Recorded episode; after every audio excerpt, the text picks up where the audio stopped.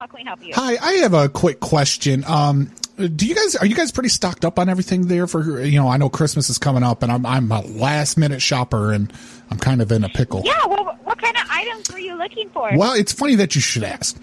So I am into a a, a new relationship. It's only been about a month, and Uh-huh. I I don't know really what what to get her. I know if I don't get her something, I'm going to be in trouble. But what do you have Yeah. along the lines for a new relationship with a fat girl?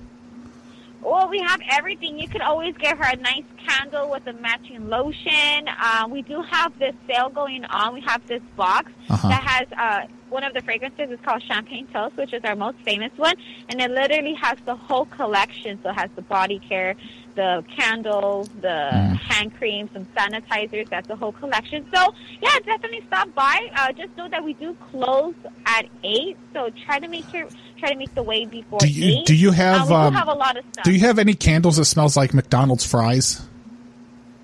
No, we don't. No, we have. we What's have the closest thing that you like have? To smell like McDonald's fries? Yeah, something close to that because she, like I said, because she's fat.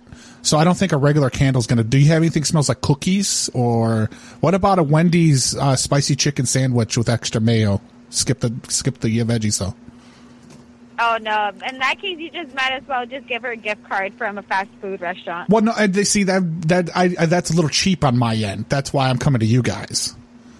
Oh no! I mean, that's the easy. That's the easy. That's the like easy that. route. But so what? You don't have fat girls that come in there and buy stuff. Like, what do fat girls buy when they come in there?